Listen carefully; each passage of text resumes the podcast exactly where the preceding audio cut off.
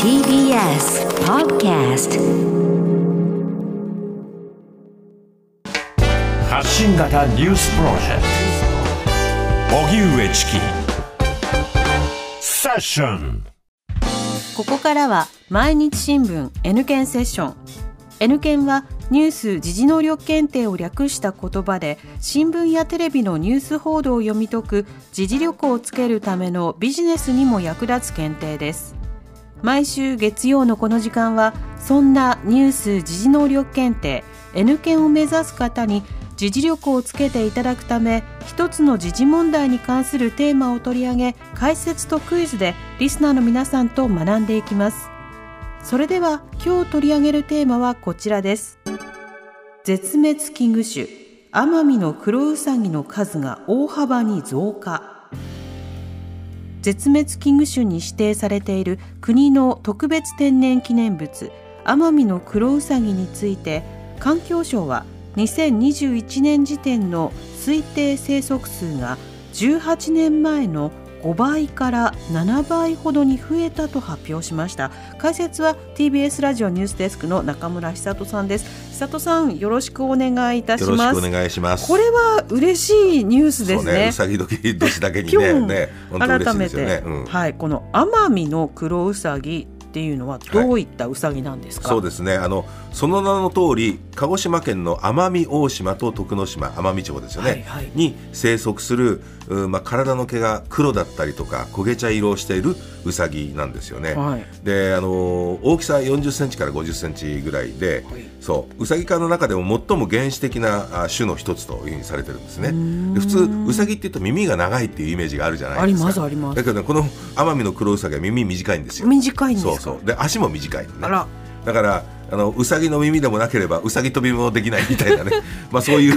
感じなんですけども、うんまあ、生きた化石というふうに言われていてほう1921年には動物部門で第1号の国の天然記念物にも指定されてるんであすよね。そうなんですか、うん、で C の実だったりカシの実などは主食で、まあ、そういうそのなんていうのかなあの常緑の紅葉樹林ですよね、のところに、えー住んでいると。でただだけどその森林の伐採などで生息地域が狭められて数が減少していって1997年に絶滅危惧種に指定されたということなんですね。うん。でもそれから数が回復しているっていうことですか？そうなんです、だから前回調査した2003年の時点では、奄美大島に2000頭から4800頭徳之島におよそ200頭しかいないというふうに推定されていたんですよね。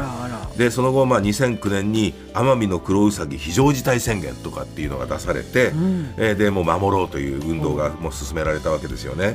で環境省昨年末に最新の2021年時点の推定生息数っていうのを発表したんですけども、はい。これが合わせて1万1500頭から3万9100頭ぐらいに推定されると。だから前回2003年の調査から5倍から7倍ぐらいに増えてるということなんですよね。久里さんこれどうしてそんなに増えたんですか、うん、あのまず奄美のクロウサギがねその減った理由ってさっき言ったみたいな森林伐採っていうのもあるわけですけども、それ以外にもそのハブをね退治するためにマングースって放ったわけですよね。はであはい。そのマングースがあのそれこそ天敵みたいになってなるほど。奄美のクロウサギを襲っちゃった襲と。ってたんだ。でマングース以外にも一回人に飼われてたんだけれども野生化しちゃった猫野猫って言いますか野良猫って言いますかね。それとかあの犬なんかもいますよね、だからそういうものも、まあ、天敵になったと。だから捕食しちゃうわけですよね、そういうケースが相次いでいたと。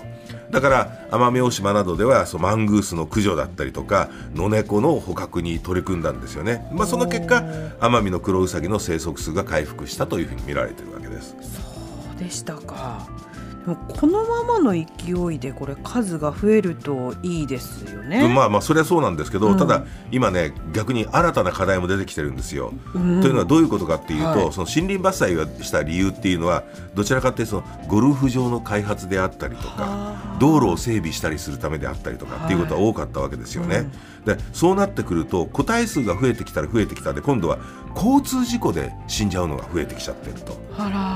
あで奄美大島と徳之島っていうのは沖縄本島の北部とか西表島と一緒にえー2021年の7月に世界自然遺産に登録さられましたよね。そうでしたね。だから観うん。光客も増加してきてるわけですよ、だから車の数も増えてきちゃってるから、そういうことも影響していると。あ環境省としてはね夜間はそのスピードを落として運転しましょうっていうふうに進めたりとかあるいはフェンスを設置するっていうふうなねことも進めてるんですけどもやっぱりそういう意識を高めていくっていうこともお減らさないようにするためには重要ですよね。さあそれではここでニュース時事能力問題です。はいえー今日はニュース時事能力検定4級の問題ですね。4級ですかうんえー、アマミノクロウサギのように特定の地域にしか生息していない生物種のことを何というでしょうか？次に挙げる4つの中から正しいものを選んでください、はい。1雑種。2外来生物。3固有種。4家畜。えーラジオをお聞きの皆さんも一緒に考えてみてください。それではシンキングタイムスタート、リスナーの皆さん一緒に考えましょ